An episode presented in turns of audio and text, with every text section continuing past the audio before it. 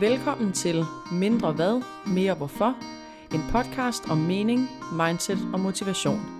Mindre Hvad, Mere Hvorfor er for dig, der er nysgerrig på dine tanker og handlemønstre, og hvordan du kan skabe varig forandring i dit liv. Din værter er Nikolaj Bak og Ida Tyring.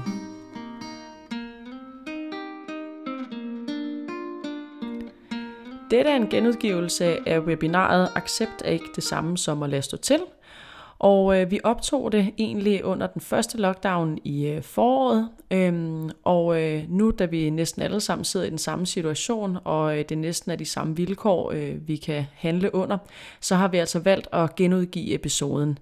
Øhm, og man kan sige, her i, i, det, i det her webinar, der taler vi altså om, at øh, det at acceptere sin situation, det er ikke det samme som at lade stå til, men det er netop en forudsætning for, at du faktisk kan gøre det, du gerne vil. Rigtig god fornøjelse.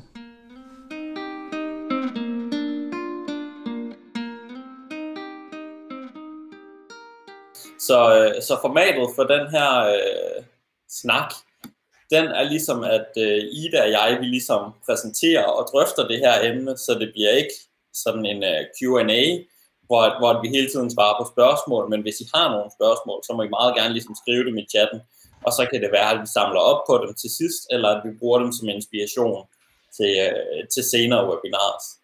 Og netop det her inspiration, det er sådan lidt et, et keyword for, hvordan vi gerne vil holde det her format og det her oplæg til webinaret. Øhm, og specielt i dag, fordi der skal vi snakke om et lidt øh, tungere og dybere emne, og derfor så har vi egentlig valgt, at øh, vi gerne vil prøve at folde vores pointer ud gennem nogle historier og fortællinger i dag. Um, og det har vi egentlig gjort, fordi vi tænker, at det vil give, det vil give mest mening i det her inspirationsformat, som vi har, hvis, hvis vi bidrager med nogle fortællinger og historier og klientberetninger og nogle af vores egne oplevelser, øh, for forhåbentlig at gøre det mere relaterbart for jer, mere end at vi ligesom vil gå ind i sådan en tung og teoretisk udredning omkring det her øh, accept-begreb. Fordi det, vi skal snakke om i dag, det er netop øh, begrebet accept. Og, øh, Det kan være, at du vil lægge ud med det, Ida.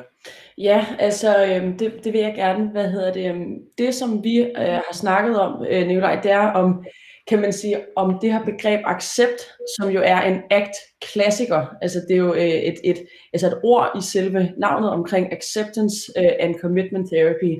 Hvorfor er den her A C T-klassiker så relevant øh, lige nu øh, i den situation, vi alle sammen er i? Og det er det jo fordi, at stort set øh, alle, alle, alle af os øh, sidder jo lige nu i en hverdag, kan man sige, hvor vi ikke selv har valgt de rammer, der er for den. Så det at skulle arbejde med øh, at acceptere, øh, at der er nogle nye rammer for mit familieliv, der er nogle nye rammer for mit arbejdsliv, der er nogle nye rammer for mit fritidsliv, der er nogle nye rammer for mit øh, privatliv, mit sociale liv. Hvordan kan jeg arbejde med det, med det og, og faktisk acceptere det og være i det? Så man kan sige, på den måde er, er, er der sådan kollektivt brug for at få snakket accept, øh, kan man sige, øh, lige nu, øh, mere end måske nogensinde. Øh, og det, som vi også synes er lidt vigtigt at sige, øh, inden vi sådan kaster os ud i det, det er jo, at man skal jo ikke have scrollet særlig længe øh, på sin Instagram eller andre steder for at støde på ordet accept. Og det, der er vigtigt for mig og Nikolaj at få sagt helt fra starten af, det er, at den måde, vi taler om accept på, det er ud fra et A C T-perspektiv. Altså der kan være mange andre retninger, øh, som også beskæftiger sig med og har en begrebslig definition af A C T, eller begrebslig definition af accept. Men vi arbejder ligesom inden for den her øh, retning, så vi har fuld forståelse for, hvis nogle andre har nogle andre definitioner. Men det her, det er ligesom vores øh, take på det. Øh, og det synes vi var vigtigt at få sagt øh, helt fra starten af. Øh, så, så der ligesom var, var klarhed omkring det. Øhm, og som, som vanligt, så vil vi gerne starte med at ligesom spille vores tre øh, key takeaways øh, på banen, øh, sådan så hvis man er rigtig træt her til morgen og stadig sidder og gnider øjnene lidt, så får man den med nu, og så skal man ikke sidde og vente femogtyve minutter mere. Så jeg starter med at fortælle, hvad det er, vi gerne vil have, I tager med hjem, og så begynder vi at dykke ned i dem. Den første key takeaway, vi har omkring accept, det er, at accept, det handler ikke om øh, at lade stå til, men det handler om villighed. Øhm, vores anden key takeaway, det er, at man kan godt acceptere altså sin situation, samtidig med, at man faktisk også ønsker at gøre noget ved den. Og så som det tredje, så øh, er, vil vi gerne øh, prøve at folde ud, at det, at man faktisk accepterer sin situation, Det er forudsætningen for, at man faktisk kan gøre noget ved den, og at man kan træde i den retning, man gerne vil. Øhm, og øh, jeg vil gerne prøve at starte med at gå ind i den første her, øh, omkring at accept det ikke handler om at lade stå til og sådan gå i stå, men det handler om villighed. Og til det der øh, vil jeg prøve at folde en klient, altså en klientfortælling øh, ud, øh, og prøve at sætte et ord på, hvad det var, der skete for den klient, hvordan øh, vi ligesom kunne se, øh, der måske ikke var accept, og hvad, hvordan vi så har arbejdet med øh, en større grad af villighed. Øh, det der skete for øh, min øh, klient her, øh, vi kan kalde hende Pernille, øh, det var, at øh, ligesom alle mulige andre, så i forhold til at, at blive ramt af den her øh, coronakrise, så kunne hun ikke træne, som hun plejede. Og det vi havde haft fokus på i vores forløb, det var altså sådan en klassisk squat, bænk og dødløft og blive stærkere, men også øh, kan man sige en, en reduktion i, i fedtprocent og det at få, få mere sådan kondition ind over træningen. Og, og øh, man kan sige, det, det er jo selvfølgelig svært på en eller anden måde at vedligeholde den samme, altså udvikling i den retning, men alt andet lige, så prøvede vi, eller jeg prøvede at lave nogle hjemmetræningsprogrammer til hende, der dog, kan man sige, trods alt skulle holde nogle elementer ved lige, øh, dels kan man sige for selve målsætningen, men også elementer som at holde en struktur og blive ved med at føle, at man faktisk arbejder mod sit mål. Øhm, men det der ligesom skete øh, undervejs, eller det der skete særligt i starten øh, af den her lockdown, det var, at øh, for Pernille, så, så var der en hel masse følelser af frustration, og det der især var frustrerende var, jamen det føles jo ikke, altså den træningslyst, jeg plejer at have, det føles jo ikke på samme måde, og hun, hun, hun øh, var plaget af rigtig mange tanker om, jamen mister jeg nu min muskelmasse, tager jeg på i fedtprocent, når det ikke kan være den samme slags træning, øh, hvordan skal det her så ikke ende? Og det der så blev konsekvensen, altså i hendes adfærd, i hendes handlinger, det var dels, at hun ikke fulgte sit hjemmetræningsprogram, men i stedet så gjorde hun måske bare ingenting, fordi den motivation, øh, forstået som træningslyst, hun kendte, den var der ikke, og derfor handlede hun ikke. Øhm, og derudover så begyndte hun at gøre en masse andre ting, altså for på en eller anden måde at lappe øh, det ubehag. Altså hun begyndte at lave mobilitet ud fra sådan en, en watt, øh, en, en app med sådan nogle forskellige mobilitets øh, watts.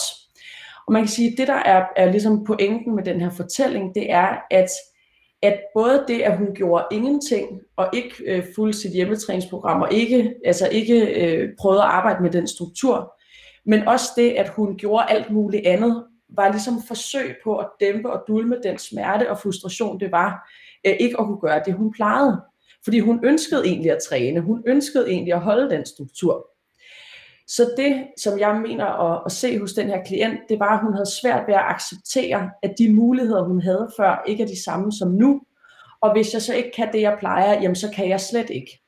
Så vi så altså, altså en undgåelsesadfærd hos hende, altså hun prøvede at undgå den smerte og den frustration og det ubehag, ved ikke at gøre noget, eller ved at prøve ligesom at gøre alt muligt andet for at holde det nede og holde det væk.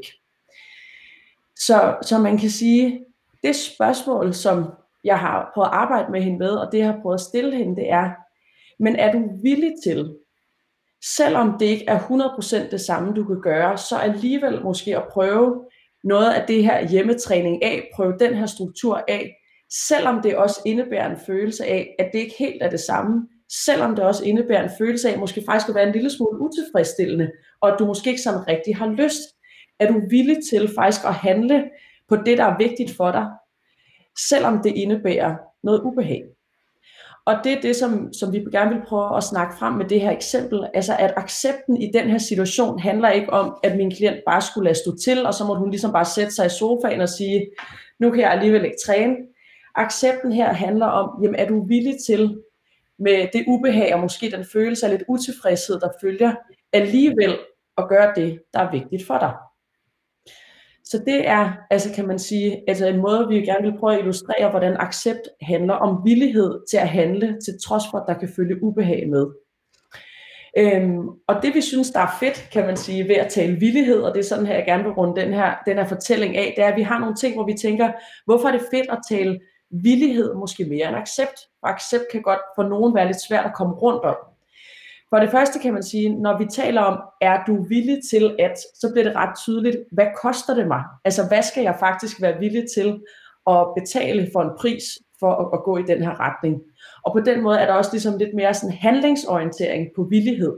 Så det er en invitation til jer derude, der sidder og lytter med, at måske en måde at kunne, kunne arbejde med det selv er at spørge, er jeg villig til at gøre det her, til trods for, at der følger øh, den her smerte, eller ubehag, eller frustration øh, med. Så kan man sige, at, at villighed er også nice, fordi det er sådan lidt lettere end viljestyrke. Altså villighed handler måske om at åbne sig op for noget nyt, og prøve at gå med det, og så sige, okay, men så må jeg se, hvordan det så falder ud. Og så som det tredje kan man sige, at villighed er rigtig, rigtig meget forankret i vores værdier. Altså, øh, er jeg villig til at gå øh, i den her retning, som er vigtig for mig? Altså, man er i kontakt med det, der er vigtigt for en. Hvor man kan sige, at viljestyrken måske mere handler om at, om, at mose igennem, øh, hvor vi synes, der er sådan et godt anker ned i værdierne, når vi, når vi taler villighed. Mm. Så det var, det var sådan den første øh, key takeaway, øh, vi havde, og første klientfortælling. Øhm, og så vil jeg egentlig gerne spille bolden over til dig, Nikolaj, i forhold til vores, vores næste key takeaway, øhm, og fortælle om den. Ja, jamen fordi vores næste key takeaway, den er så, at man kan godt acceptere sin situation, samtidig med, at man ønsker at gøre noget ved den. Og det kan godt lyde som om, det er to modsætninger.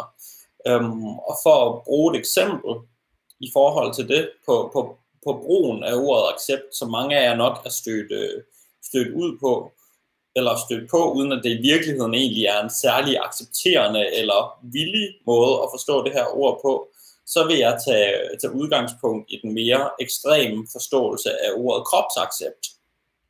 Ikke mindst fordi, at det bare er sådan et begreb, som der faktisk er rigtig mange, der kæmper med, i kraft af, at de samtidig kæmper med vægt. Øh, og så tænker jeg, at det er noget, mange vil kunne, kunne forholde sig til, fordi de er stødt på det her begreb kropsaccept før. Øhm, og det jeg mener med, at det egentlig ikke er et særligt accepterende eller villigt ord, hvis vi nu skal snakke lidt mere om villighed, som, som en lidt mere rummende definition. Det der ofte ligger i ordet kropsaccept, det er, at man skal acceptere sin krop, eller endnu mere, hvad skal man sige, ekstremt eller formanende, man skal elske sin krop. I er nok stødt på de her øh, udsagn på Instagram om, man skal bare elske sin krop, så er det hele godt. Det er bare problematisk.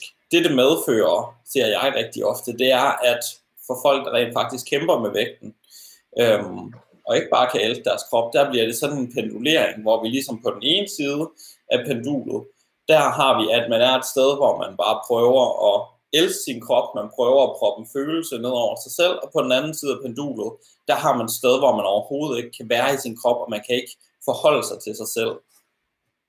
Når man er herovre, hvor man prøver at elske sig selv hele tiden, så det der sker, det er, at man prøver at presse en følelse ned over sig selv, og det kan være enormt begrænsende og stressende, at man føler, at man, eller at man, man ligesom er i en oplevelse af, at man skal føle et eller andet. Øhm, fordi det her med at elske sig selv, det er jo en følelse, det er ikke en handling, og vi kan ikke, ligesom vi ikke kan tvinge os selv til at elske en anden person, til at blive forelsket for eksempel, jamen så kan vi heller ikke tvinge os selv til at elske vores krop. Så det er virkelig utroligt begrænsende, og det er ikke særlig handlingsanvisende. Så i stedet for, hvis vi nu skal tage, tage udgangspunkt til i, øh, i A C T, jamen så inviterer man til handling og til villighed, øh, der ligesom giver mulighed for handling. Så man kan, man kan handle kærligt, eller man kan handle selvomsorgsfuldt. Men, men, men den her forståelse af, at man skal elske sig selv, og at man prøver at proppe en følelse ned over sig selv, det gør, at man bare kommer over i den anden ende af pendulet, når man indser, at man ikke kan være herovre, hvor man, hvor man slet ikke har lyst til eller vil forholde sig til sig selv. Og, og det resulterer i alt muligt sådan uhensigtsmæssig undgåelsesadfærd, for eksempel overspisning. Så man, man kommer ligesom til at pendulere mellem to ekstremer, hvor man på det ene side prøver at presse en følelse ned over sig selv, og være i noget, som egentlig ikke er et sted, man følelsesmæssigt er, og et sted, hvor man prøver at, at fuldstændig ikke at forholde sig til, til, til det her tilfælde, sin krop, og hvordan man har det med den. I stedet for at prøve at gå ind i det med den her villighed, altså så, så i stedet for at pendulere mellem to steder, der ikke er hensigtsmæssige for en, så prøv at være villig til at, at, at handle respektabelt over øh, mod sig selv, altså tale pænt om sig selv, og forholde sig til den krop, man nu er i. Det vil være en accepterende måde at gøre det på, eller en villig og rummende måde. men samtidig også være villig til at rumme, at der gerne er nogle, nogle ting ved kroppen, man vil forandre. Så man kan sagtens være, være, være villig og, og rumme omkring sin situation, men også samtidig være, være villig til, at man, man har noget, man gerne vil forandre, og acceptere, at man ønsker forandring. Øhm, og det leder os faktisk lidt, lidt videre til næste point. Fordi det, at man accepterer sin situation, det er faktisk en forudsætning for, at man kan gøre noget ved den, og at man træder i den retning, som man rent faktisk ønsker. Øhm, og der kunne jeg til gengæld godt tænke mig at bidrage med et øh, eksempel fra mig selv. Jeg har øh, over noget tid skulle øh, acceptere, at træning det faktisk ikke længere er et frirum for mig. Øh, og det tog noget tid. Det, for, for sådan historisk og i mange år, så det at tage ned og træne og smadre super hårdt igennem med vægten og helt, være helt udkørt bagefter, det har været sådan næsten helt terapi for mig. Øhm, og været sådan et, et mentalt frirum, som, som vi ligesom har brug for.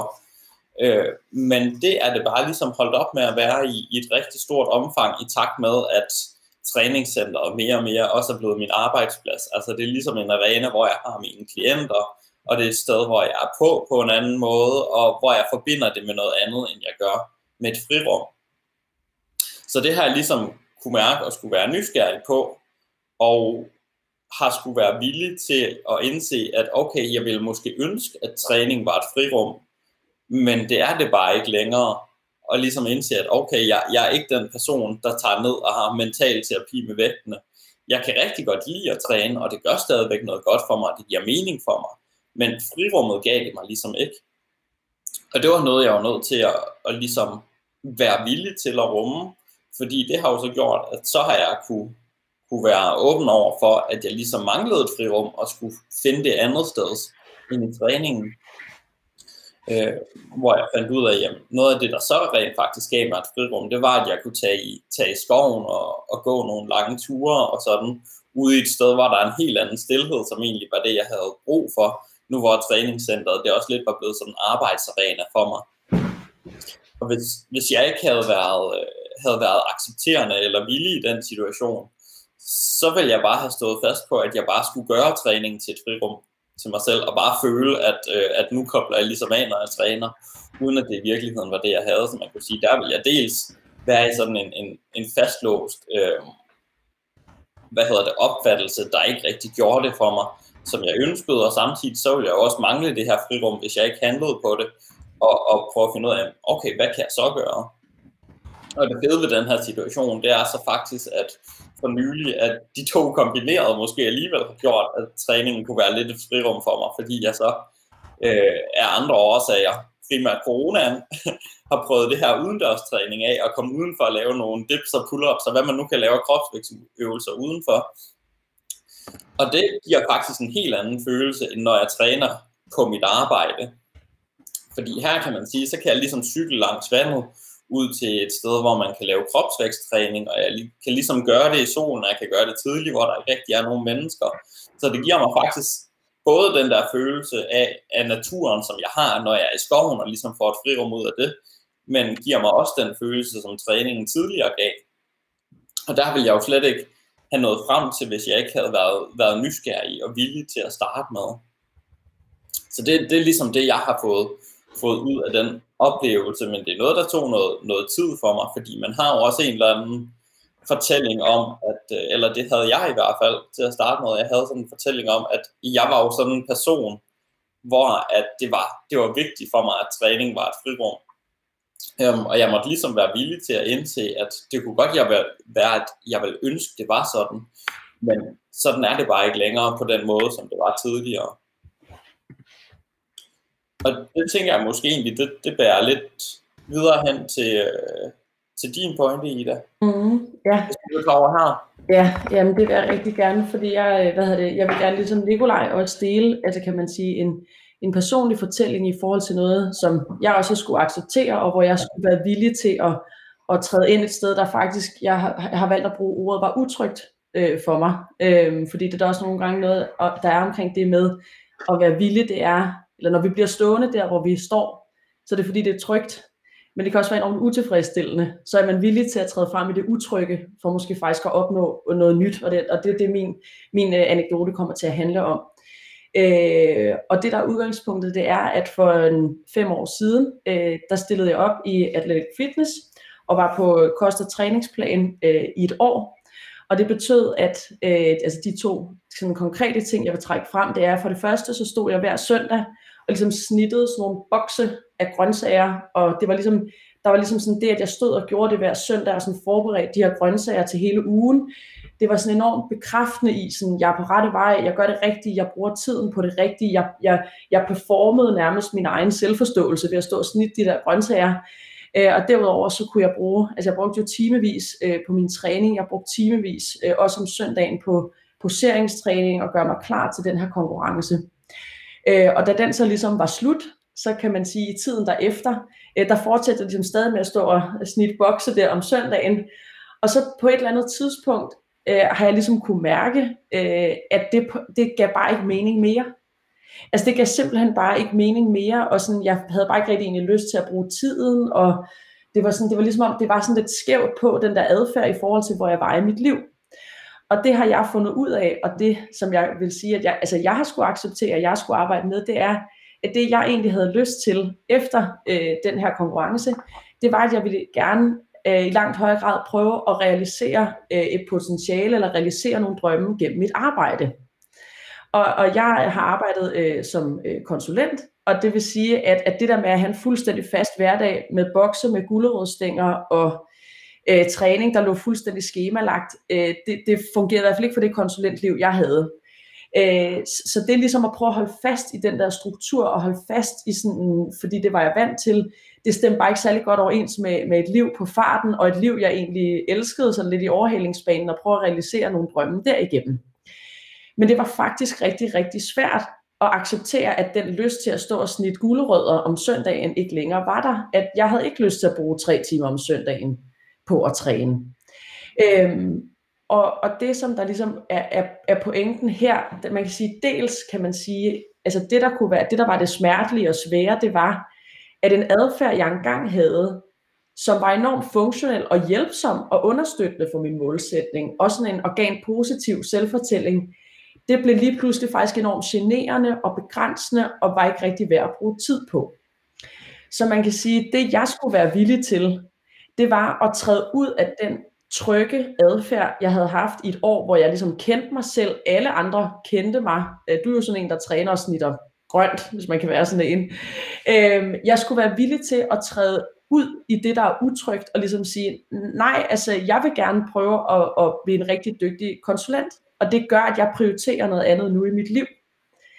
Øhm, så, så jeg tror også noget af det, som vi jo også har snakket om, Nikolaj, der, der er også en, altså det at være villig til at gøre noget, som indebærer noget utrygt, som indebærer et ubehag, handler også om, at man rigtig, rigtig meget jo skal være villig til at stå på mål for det, over for sig selv og over for andre. Øhm, og jeg tror også, at altså for min situation var der jo også noget, der handlede om, altså spørgsmålet om, er jeg villig til at prøve nu at træde ind på en arena i mit arbejdsliv, hvor jeg endnu ikke jeg er, altså er danmarksmester. Altså, jeg har ikke en guldmedalje om halsen og ved, sådan, det skal nok gå. Så er jeg villig til at træde ind et, et sted, der er utrygt, fordi det kunne jo være, at jeg ikke fik realiseret de drømme. Så man kan sige, det det, altså det, det der har skulle være det accepterende øh, altså for mit vedkommende, øh, og, og det som nogle af de her ting, jeg har skulle været, skulle være villig til øh, at gøre, øh, og også turde øh, kommunikere ud, både for mig selv og, og for andre. Øhm, ja, det tror jeg sådan er det, jeg ville fortælle med, med den historie. Mm.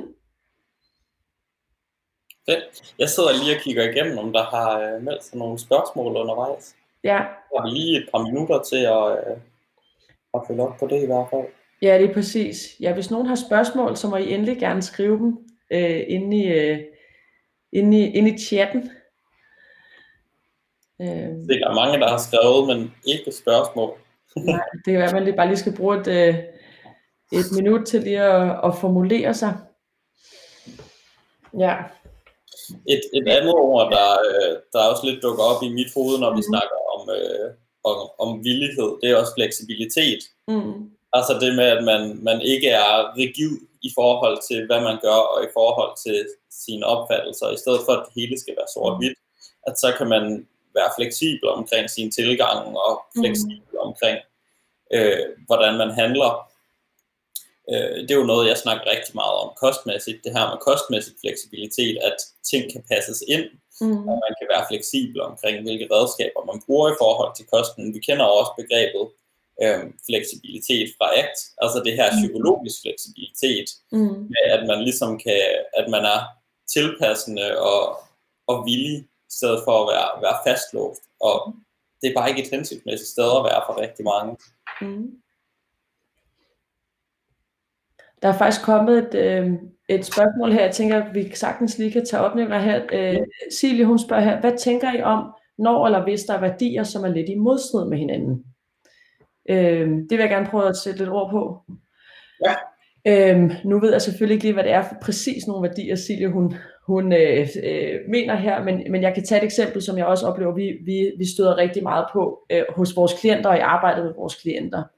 Og det kan for eksempel være, øh, det er vigtigt for mig øh, at, at, at gøre noget godt for mig selv og være omsorgsfuld over for mig selv og holde den aftale med mig selv i forhold til, når jeg er ude til nogle sociale arrangementer. Altså jeg vil gerne, der er måske noget, jeg ikke har lyst til at spise, eller jeg behøver ikke smage hele kagebuffeten osv. Og det er vigtigt for mig at, at gøre. Samtidig er det vigtigt for mig at vise over for den vært, om det er så ens bedstemor eller bedste veninde, at, at jeg øh, deltager og sætter pris på det, de har gjort for mig osv. Så hvordan balancerer jeg mellem de to ting, der faktisk er vigtige for mig? Og der, øh, hvad hedder det, vil jeg sige, at, at vi prøver jo, så vidt muligt, øh, kan man sige, øh, i vores arbejde med klienter, at man kan på en eller anden måde leve op til begge værdier, hvis det er muligt. Altså man kan jo sådan set godt, øh, det har du også rigtig mange værktøjer til, Nikolaj, men man kan jo godt både være sig selv nær og gå imod sin målsætning, og så for eksempel øh, være øh, kærlig over for den anden, altså verden at sige, ej tak, jeg har faktisk ikke lyst til citronmåne, men har du en Pepsi Max, jeg kan få? Det vil være en måde, hvor man prøver at leve op til begge sine værdier, altså på én gang. Så det, det håber, det ønsker vi selvfølgelig, kan man sige. Ikke? Og så vil jeg sige som nummer to, hvis det ikke er muligt, så er der jo noget, der handler om, at det er jo ikke sikkert, at det er den samme værdi, der altid trumfer den anden værdi. Der vil jo være situationer, altså det vil jo være kontekstafhængigt. Hvis man har to værdier, der kan være lidt altså konkurrerende, at I vil i nogle kontekster, i nogle situationer, kan det være, at man skal vælge at gå med den ene, og være villig til at gå med den ene, og i nogle situationer den anden. Jeg ved godt, det her bliver sådan lidt abstrakt, men, men det, det er sådan, lige, når, når det lige er sådan, hvad det helt præcis for nogle værdier, vi taler om, men det er sådan, jeg tænker det. Det synes jeg, det er en øh, virkelig skarp pointe at slutte af på. Mm. Stærkt. Ja. Mm. Jamen, øh, vi vil gerne sige tusind tak, fordi I lyttede med. Mm. Og øhm, som altid, jamen, så sender vi en mail ud bagefter, hvor der er link til, at I kan se eller gense det her webinar. Mm. Vi sender også et øh, link med til tilmelding til næste webinar, så hvis I også vil lytte med til, øh, på næste tirsdag, jamen, så kan I tilmelde jer i mailen. Hvis I kunne tænke jer at høre øh, Ida og mine tidligere webinarer eller læse vores e-bøger, så har vi gjort dem tilgængelige på vores hjemmeside. Så dem sender vi også et link til i, øh, i den her mail. Mm-hmm. Og så har vi som altid også et lille bogforslag med til dig, der godt kunne tænke dig at lære mere og være lidt nysgerrig på, på din inderside. Den her gang, der, der er det et bogforslag, der er hen af A C T og øh, Acceptance. Så hvordan man ligesom i, i praksis kan prøve at, at arbejde noget mere villighed ind i sin, øh, ind i sin adfærd. Mm. Yes. Har du et øh, shout-out til sidst? Jeg har kun et lille shout-out, og det er simpelthen bare fordi, at, øh, at med os i dag, der sidder jo ingen anden end øh, vores lærermester, og det er Tine, som også underskriver sig her som Tine Ekke Acceptance Asgaard, øh, som jo er vores øh, ja, lærermester og underviser ind i det her A C T, så det har jo været øh, øh, en stor øh, fornøjelse og ære, og, og næsten at skulle sidde og omsætte det, som Tine jo øh, har lært os. Det synes jeg bare var fedt lige at få sagt, at øh, man står heldigvis på skuldrene af, af andre gode og virkelig dygtige mennesker. Ja. Jeg kan se, at hun stadigvæk lytter med, så hun har ikke bare øh, tænkt noget lort og så gået ud med det, det hele. Nej, så det, det havde jeg faktisk bare lige lyst til at sige. Mm? Godt. Tak til Tine, og tak til alle jer andre, der ja, så. Ja, tusind tak, fordi I lyttede med. Rigtig, rigtig god tirsdag. God tirsdag derude.